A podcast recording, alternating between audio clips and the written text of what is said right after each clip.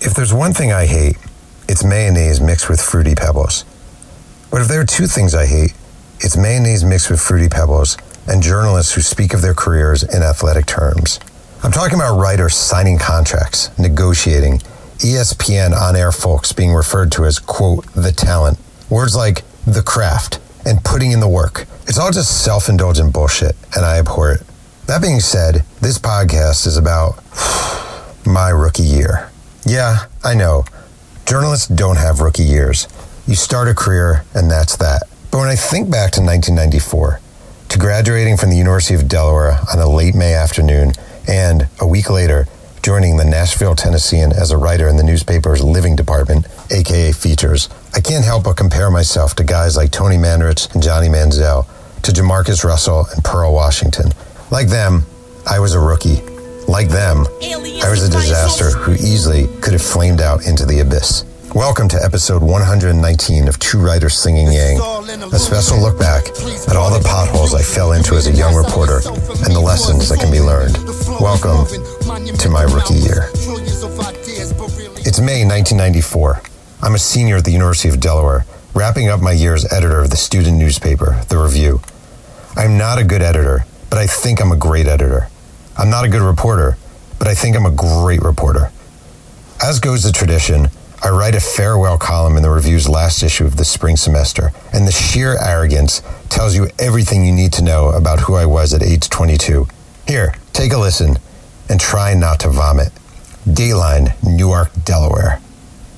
As the Delaware skyline darkens and the winds of a soon to be frigid night move in, a solitary figure stands by the garage door, checking to make sure his ski mask is nice and tight. He drapes his hands in a thick pair of black gloves, then moves down to stretch his legs, covered by thermal dark blue sweatpants. Before the outgoing editor in chief of the review takes off for an 86 or so year run, he wants to be certain every distinguishable element of his body is covered. He hides in his inner self, protected by the false image of a man who knows only how to bash and demolish. The most hated man at Delaware, the asshole Jeff Pearlman, the anti Greek, anti athlete, anti Roselle, anti gay, anti black, anti woman, anti everything dick in the wall. UD's bad boy. Jeff Pearlman snickers to himself while stretching for the trek. He knows the false identity that's been created is more than slightly his own doing. Yes, Jeff Pearlman does smile and laugh and tell jokes and hug, just never in public. Always sit with your back to the wall, Malcolm X once wrote. The editor likes Malcolm X. He doesn't like the image, though. I will now pause for a six second break. Feel free to use the time to either throw up or ridicule me. Either reaction is fair. Anyhow, I was a dick. The type of dick I now can't tolerate for more than a second or two. The young, thinks he knows everything, doesn't want advice, plans on being, and this was really my plan, the greatest sports writer who has ever walked the earth type of dick. But I was also a dick with a job. A few weeks earlier, the Nashville Tennessean, a major metropolitan daily with a Sunday circulation around 300,000, flew me down to interview for a writing position. This wasn't as random as it might sound. The previous summer, I'd interned in the paper's features section and walked away with about 50 clips and the reputation as a kid who loved to write. On a side note, it was the best summer of my life. There were four interns, and we all lived inside the dorms at Tennessee State University. My roommate was a rapper from Oakland named Sexy Sweat, who would come home at 2 a.m. and blast the music of someone named Ant Banks. Another one of the guys was Rick Jervis, now a terrific USA Today writer, and a kid who got me wasted at a place called Ace of Clubs, then kindly carried me to the car when I passed out on the dance floor. Hey, that Zima was potent stuff. Anyhow, it was fantastic. And when the new features editor, a woman named Catherine Mayhew, came on board after serving as the lifestyle editor at the Reno Gazette Journal, her predecessor told her that the Jewish kid from New York and the University of Delaware might be what she's looking for. Here, this is Catherine. Generally speaking, when you graduate from college, you have to work your way up to a paper the size of the Tennessean. That being said, the lifeblood of a features department has to be spontaneity, unusual, you know, controversial even. It, it's supposed to spark opinions, ideas, you know, that kind of thing. Well, this features department at the Tennessean, God, I hope nobody's listening to this who was there at the time, was just this dry, dusty, depressing place where they had parked a lot of people they didn't quite know what to do with. And Joanne had told me about this crazy kid from the University of Delaware. And I thought, you know, this is going to be outside the box and I, I might get dinged for it, but I need a quick infusion of crazy. And, and you were my quick infusion of crazy. I graduated from Delaware on May 28, 1994, and was pretty much immediately on my way to Tennessee, driving down in my brown Chevy blessed with a $26,000 salary and an apartment by the Cumberland River that featured a breathtaking view of sludge. Upon arrival, I was formally introduced as the Nashville Tennessean's new food and fashion writer. It was inarguably, to that date, the strangest twist of my life. Catherine didn't actually view me as a legitimate food and fashion writer, or even someone who could one day develop into a legitimate food and fashion writer. Two years earlier, while interning at the Champaign Urbana News Gazette, I called my mom in a panic, asking how one opens a cantaloupe. I didn't cook, like, at all. I couldn't dress, like, at all. So truly, I was given the job for one reason. People were talking. It wasn't always good, but people were talking. I started okay at the paper. My first ever assignment as a professional reporter was to follow around an up and coming country singer named Darren Norwood. I spent several hours with him at the annual Fanfare Country Music Festival, standing by as he signed autographs and received accolades for his hit song, Cowboys Don't Cry. My lead on the story that appeared in the June 8th paper read, I'm speaking to Darren Norwood. He appears to be listening. There shouldn't be this much confusion. You mean you're not a fan of mine? He asks. No. Have you heard my CD? No. Do you know who I am? No. Darren Norwood takes it all in stride. This is fanfare, after all, a time where the up and comers of country music get a chance to step into the spotlight and see what can be done with it. By the time this day is done, he says, a sheepish grin creeping up the left side of his face, you're going to be a fan of mine. Trust me. It was good. Not amazing, but solid. There were quality follow up stories, and people liked them. It was only some food and fashion and a lot of random features. A woman who makes cool vests, struggling singers on Music Row, the art of blowing the perfect bubble. I heard how talented I was, that I was a breath of fresh air, that I was exactly the type of voice the paper needed. And in hindsight, it all went to my 22 year old head rather quickly. I wasn't even slightly hip or counterculture, but I thought of myself as hip and counterculture. I mean, I pitched a story about spending 12 straight hours surfing the web and thought that meant spending 12 straight hours in AOL chat rooms. It was only when the letter arrived, hey idiot, that's not the web, that I realized I had no idea what I was talking about. Anyhow, I was charged up, super cocky, and itching to make my mark. And really, the disaster probably began that July when Catherine assigned me to profile a chef at a local eatery that cooked exotic meats. The place was called the Corner Market, and I spent some time driving around Nashville with Steve Scalise, the chef. And as he told me all about the stuff he'd prepared antelope, raccoon, peacock I asked him the sort of edgy question that 22 year old Jeff Pearlman thought he was supposed to ask. Let's say you had to, I said. Would you cook human flesh? I could really make this episode of the podcast stand out by saying that Scalise screamed at me, or punched me, or looked flabbergasted, but none of that happened. I returned to the office the following day, and Catherine said she'd received a call. Did you ask Steve Scalise if he's cooked human flesh? Uh, no. And I hadn't. I'd asked if he would cook human flesh. That was just the beginning.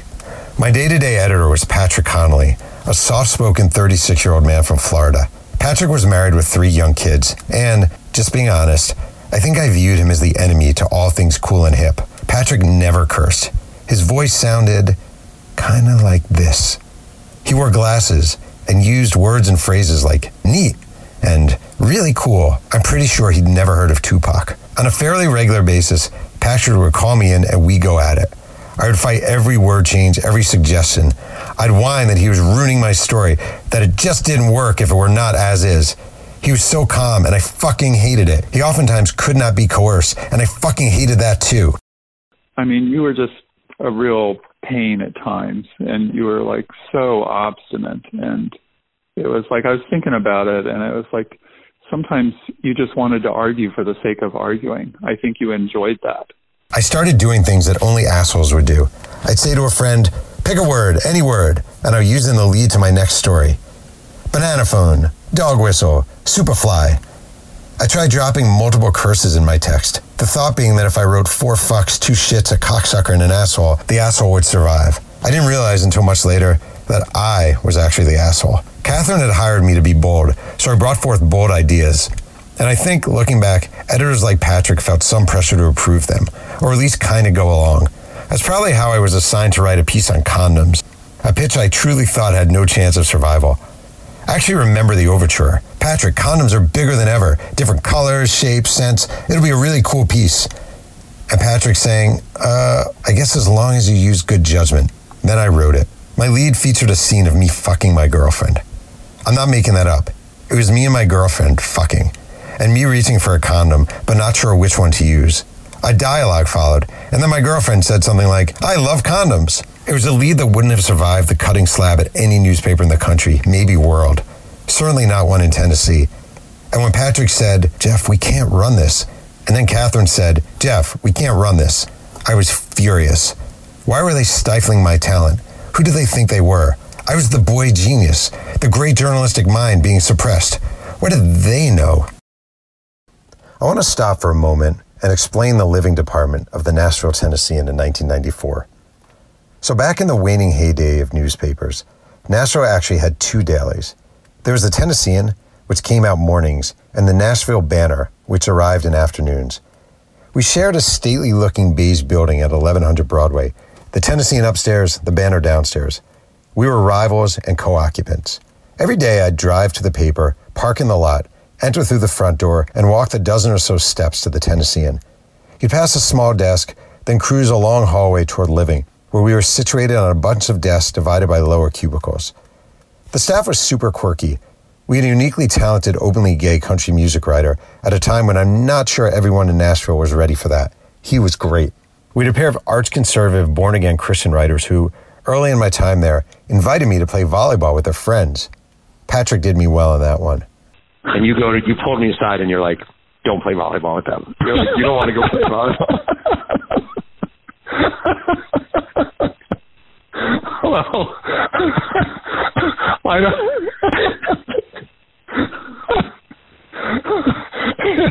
I mean, you know, you didn't get what was going on. No, you were like, you were like friends, Meet. friends, and you know, and they were evangelical, you know, uh, Christians, and and you know, they they had to try and turn you. Um, We had an arts writer who introduced me to the intricacy of Rapper's Delight. We had a GA writer who was going through a rough cancer battle. We had a restaurant reviewer named, awesomely, Fair Wine. And we had two people who really leap off the page. The first was a woman named Sylvia, who was probably 50, but in my head seemed 70. Sylvia was my neighbor, both cubicle wise and in my apartment complex. And I really loved her. She was zany and unpredictable and smoked about 100 cigarettes a minute. She drove a red Miata and swore she was the world's best rider, and her skin was as leathery as leathery can be. We're talking about a thrice sunburned Robert Redford falling asleep in the Fort Lauderdale beach. It was that bad.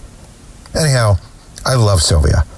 And one day I received a call from her at my apartment. Jeff, she said, can you come over to my pad? I need help. Okay. I walked over. The door is wide open. And when I entered, Sylvia was completely naked in a dry bathtub. Honey, she said, I've fallen. Can you pick me up? The sight burned a hole in my brain. I'm still in therapy.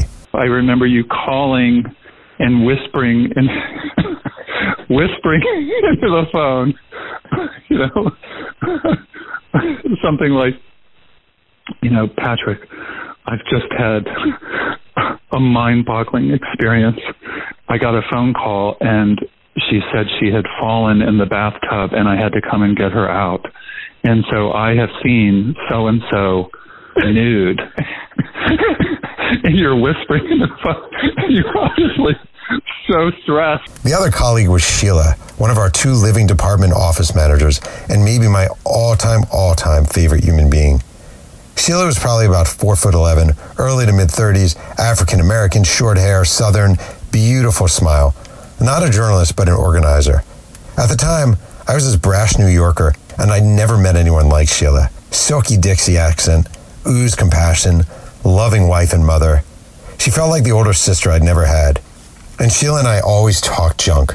Nothing serious, but just about cooking, sports, writing, general banter to pass the time. So one day I was at the office late, the only one there, filing something, and I noticed Sheila had left her computer on.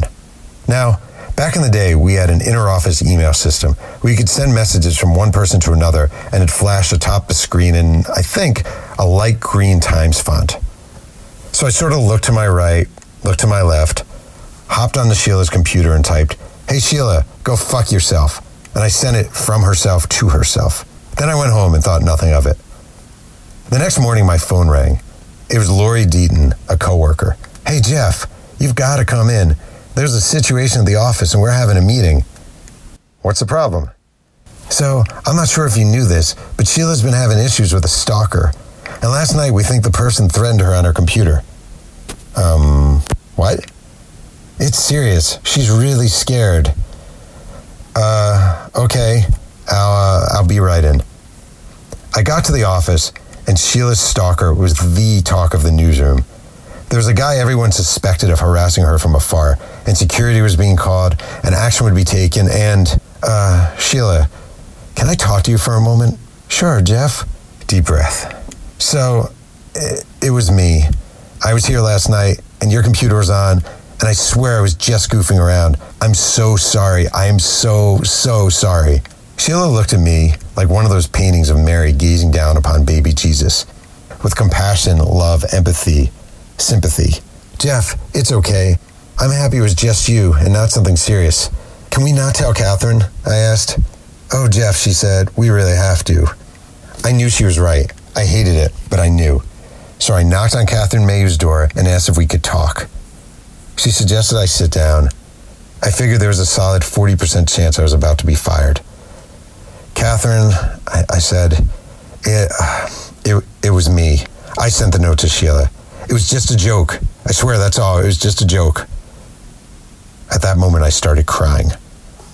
Catherine was an empathetic boss. She truly was, but there was no empathy here, and that was appropriate.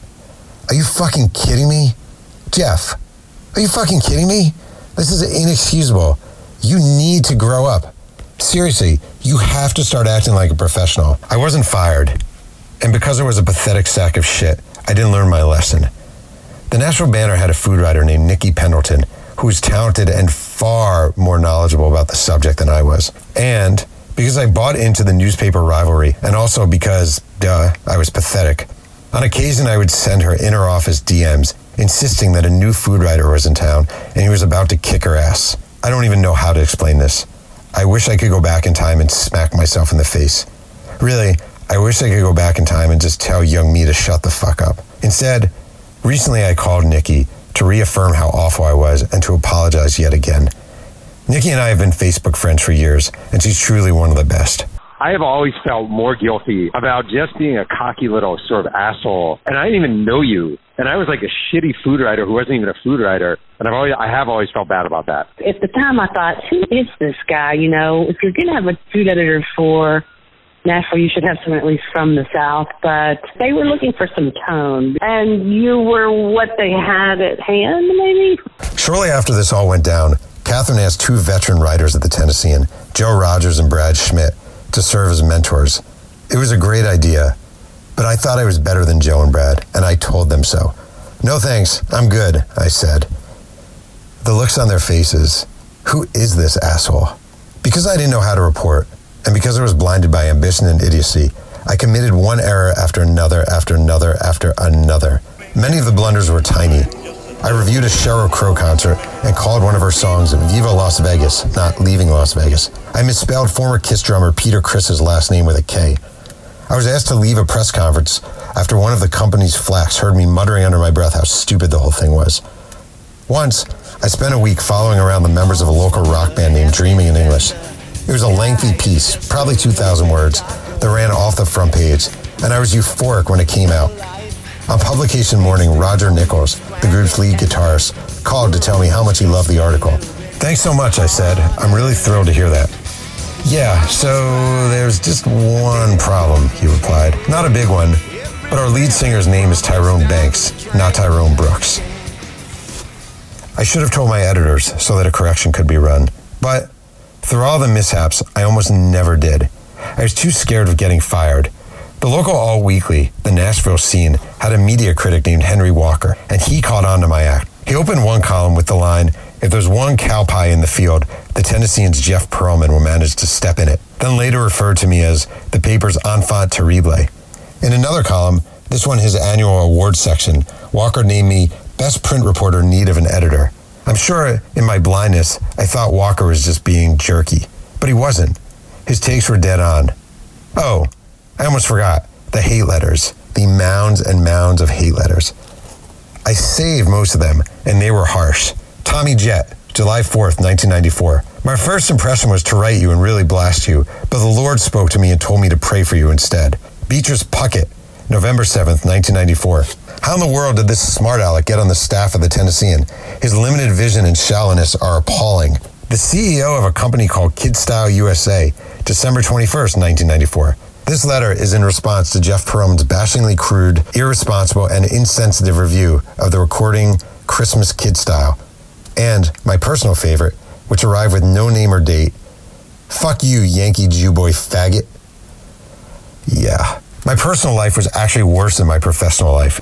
I was an asshole, and generally people don't befriend assholes. I spent a lot of time alone, using Friday and Saturday nights to walk through downtown Nashville or take long runs to the Kenny Rogers Roasters and back. I drove a sad red Geo Metro convertible that started to shake once it hit 60. When I left Delaware, I had a lovely girlfriend who I dated for about two years. She dumped me via phone midway through the first quarter of Super Bowl 29, and I punched a hole in my wall, then sat down to sob. This was before Match.com or JDate, so I responded by going on a handful of dates via newspaper personals. Sitting in a restaurant, waiting for someone from a glorified want ad, longing the girlfriend who kicked me to the curb, I never felt more pathetic. Looking back, all that bluster and bravado was, I believe, compensation for a guy with low self esteem, few friends, zero love life, and far too many weekends sitting around my apartment playing video games and jerking off to Tanya Tucker photos. Wait, was that out loud? Within the wreckage, I had my moments, little slivers that Catherine says reminded her of why she hired me and why she stuck with me. I wrote a pretty solid profile of a chef who made great eggs. I did a story on sports biographies and memorably asked Jack McCallum, later my friend and Sports Illustrated colleague, whether it was he or Shaquille O'Neal who did most of the writing in their co-credited book, Shaq Attack. I was once roped into doing a story for the Sunday Home section about a house named the Winfield, and I used all 700 words to compare the home to former Yankee slugger Dave Winfield. It was creative. One piece in particular stands out. In early June of 1995, Patrick asked if I'd be interested in writing a profile of Lynn and Warren Thompson, a Nashville couple with a tragic love story. The two were in their second decade of marriage, but Lynn, age 49, was dying of cancer and wanted to teach her husband how to care for her cherished garden before she passed. It was heavy stuff, way beyond my comfort zone. And when I drove out to the house and sat with Lynn and asked her to describe what it was to be nearing the end of life, well, something sort of clicked. The story wasn't about me. It wasn't about my amazing talent, my God given writing gifts. It was about two people, one who was about to die. This is Warren Thompson. I remember your being nervous, but I also remember you being, you had a plan. And I said to you, I, I want this to be about Lynn and her garden. And you really insisted that it be about the two of us.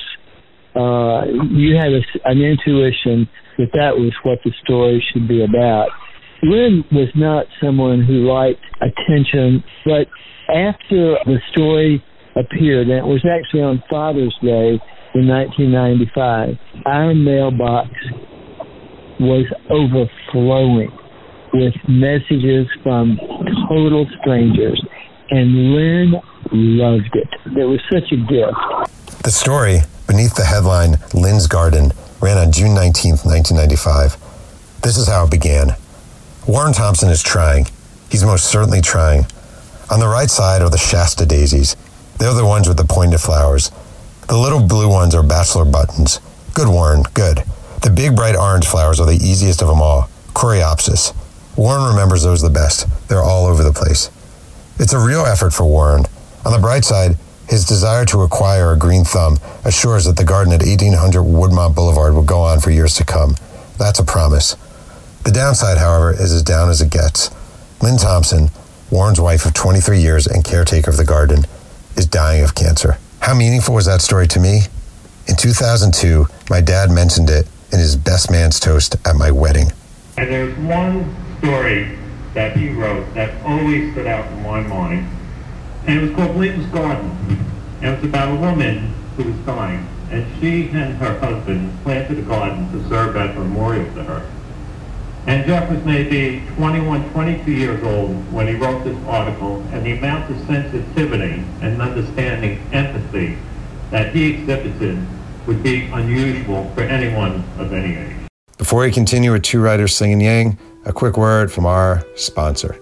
Hi, this is Emmett Pearlman, Jeff's son, and you're listening to a special self loathing autobiographical episode of Two Writers Singing Yang, sponsored by 503 Sports, kings of the throwback sports merchandise. And in case you're wondering, yes, my father was an immature little punk ass who should have been fired about 40 different times. So if you find yourself wondering how he survived, you're not alone. It's a mystery. Thank you. Even with stories like Lynn's Garden, I was a mess. And then things actually got worse.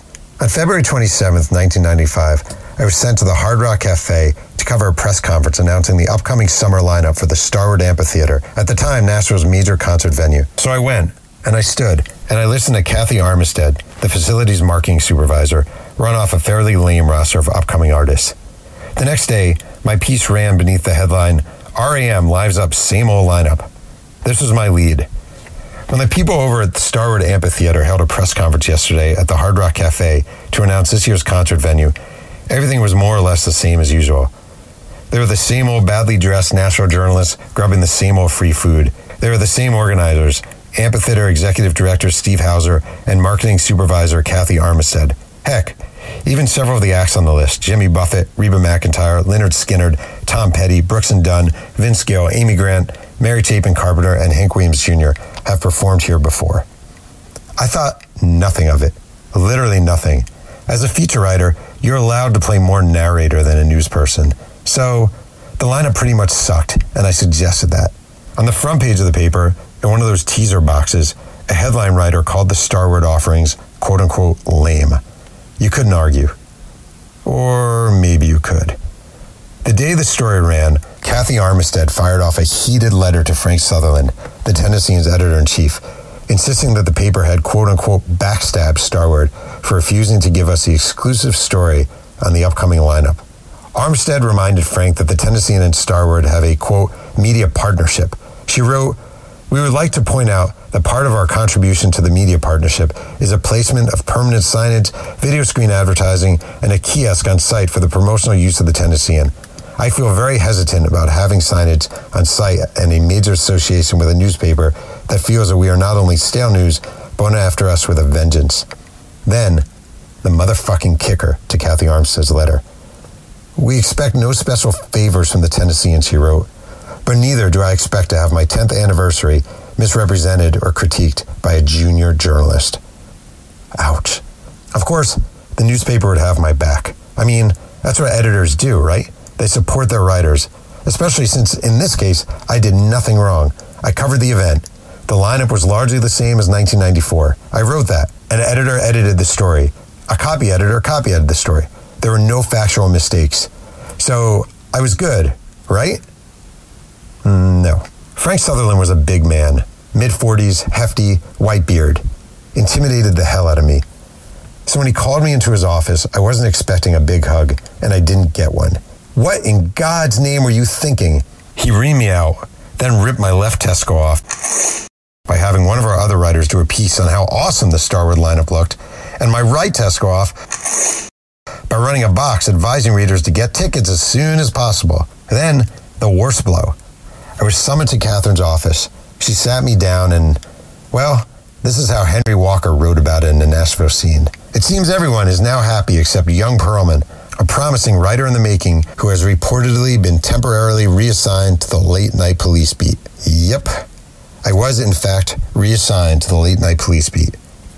I knew I was being punished for something I shouldn't have been punished for, and I was livid. Whining, complaining, griping. I started sending out applications to different papers, thinking the New York Times or the Washington Post would certainly see the genius that was Jeff Pearlman. But the thing is, deep down, I'm guessing I knew the truth. Yeah, the Starwood thing was bullshit, but so was I. I didn't know the first thing about reporting. My go to move was a snazzy lead and a quick transition. I thought I could ride around holes. For example, were I too lazy to ask someone how old she was, I described the wrinkles running across her forehead, her pewter colored hair, and people would say, Wow, Jeff, what beautiful descriptive writing. The thing is, there are hundreds of thousands of writers just like me. I didn't know it maybe, but there were. You know, young, cocky, told far too often how talented they were, blah, blah, blah. But again, I didn't have any reporting chops. I was nothing. So Catherine said something to me that I've never forgotten. Jeff, stop worrying about being so creative. Just go do cops for a month or two and get it right. Who, what, where, when, how, why. That's what's important. I was handed a police scanner, told to sit at a desk from 3 p.m. to midnight. Once per day, I'd drive down to the station and see if any famous country singers had been arrested. One time, a crooner with a wife and two kids was nabbed receiving anal sex in a park. That was interesting. Mostly, I would respond to calls that leapt from the scanner, get in my car, and drive to the scene. April 6. It was hard to figure whether the two ponytailed girls knew what was happening or not. Men would drive up, they'd try and buy drugs, they'd be cuffed and read their rights. The two girls with big brown eyes said nothing, just leaned against a wall and watched. That was a scene yesterday at the corner of Shepherd and Thomas Streets in South Nashville, where police ran an undercover sting that resulted in 22 arrests on charges of attempting to solicit a sale of crack. April 15th. She said she was kidnapped, raped, and stuffed in a car trunk. Then she said it was all a lie. A woman who originally claimed to be the victim of foul play told police last night that she concocted the story to cover up a cocaine habit. It was crazy stuff. A dark underbelly to a city that liked to present itself as Garth Brooks and Vince Gill and a new pair of cowboy boots. And, amazingly, I fucking loved it. The grime agreed with me. The collecting of facts was shockingly satisfying. I like talking to cops, talking to perps, showing up at a courthouse at 11 p.m. Was I suddenly fixed? No. Not even close. That police scanner, the one that cost the newspaper $2,000, I lost it. I still have no idea where it is. Then there's the case of Paul Hildreth, a 37 year old Oak Ridge, Tennessee resident who was wanted on an assault warrant. On May 3, 1995, police arrived at his house and Hildreth pulled out a loaded 22 caliber pistol and pointed at officers Greg Lee and Dwayne Brooks. The policeman shot and killed Hildreth, all information that came across the scanner. So I drove to Oak Ridge a few hours later to talk with neighbors, and no one was around. Hildreth dead. Cops gone. There was yellow caution tape across the door at 601 Jackson Downs Boulevard, and when I turned the knob, the door was open. Hmm. My editor was a man named Dwight Lewis, veteran newspaper guy, smart. I called the office on the football sized portaphone I was provided with, and I asked for Dwight. He's not here right now. Can I take a message? Uh, yeah, this is Jeff Pearlman. So I'm at the Hildreth scene and the door's unlocked. Can you ask Dwight if it's okay for me to look around inside? Okay.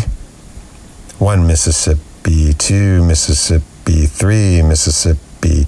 I waited and waited. I was all alone, waiting, waiting, waiting. Finally, fuck it. I walked back to the door, turned the knob, leaned in. There were bullet holes in the wall.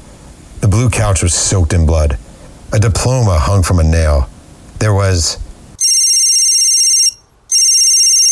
Hello? Jeff, it's Dwight.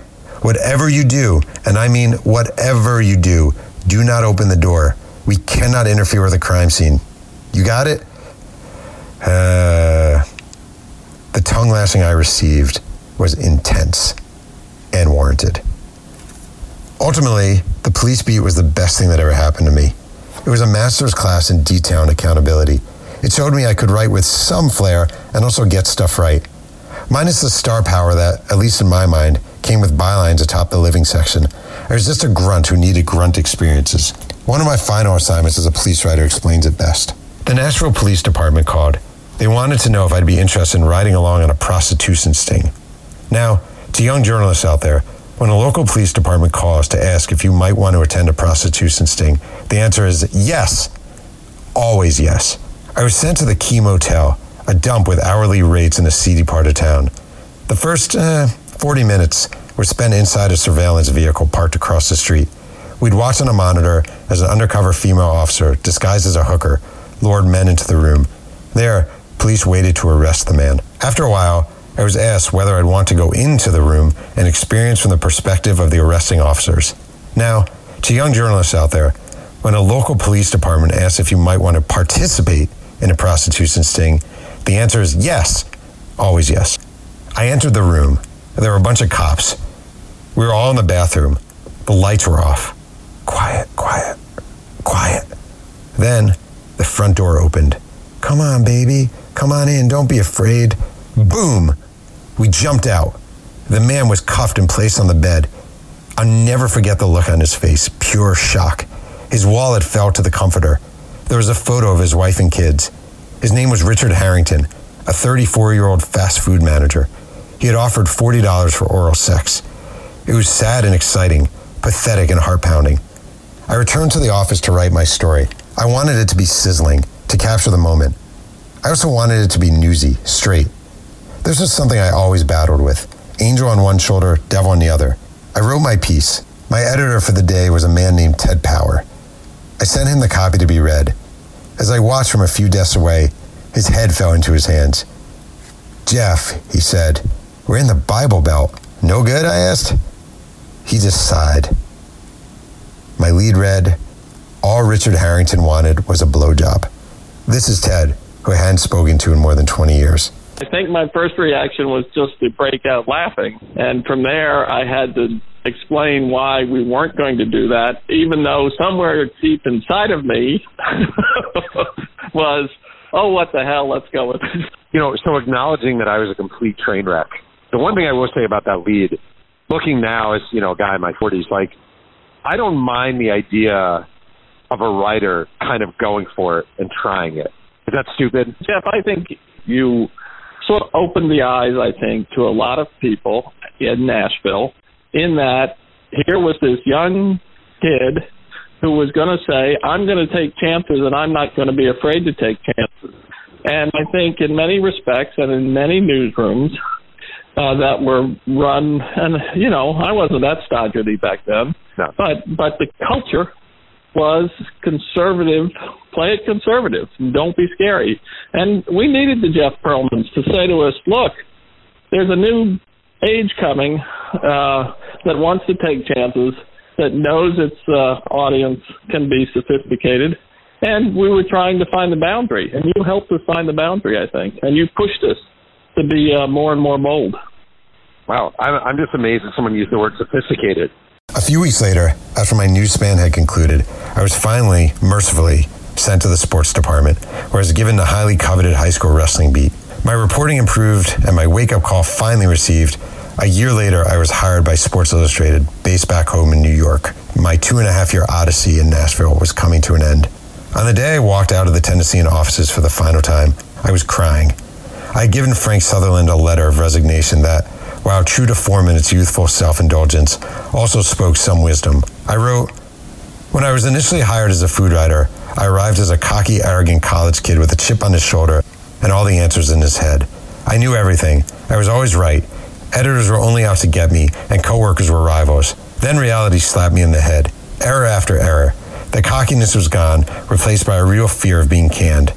Through that period, however, there was also support.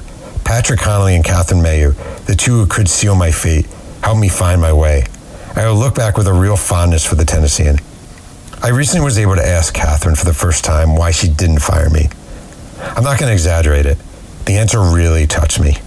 I would take all the grief that you caused me 100% over again to work with somebody who has your kind of talent.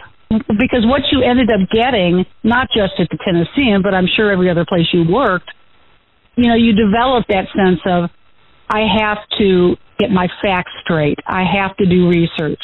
I have to, you know, you spend months on your books now, you know, and every little thing, every little thing is researched. It, you can, you know, go back and footnote it if you needed to.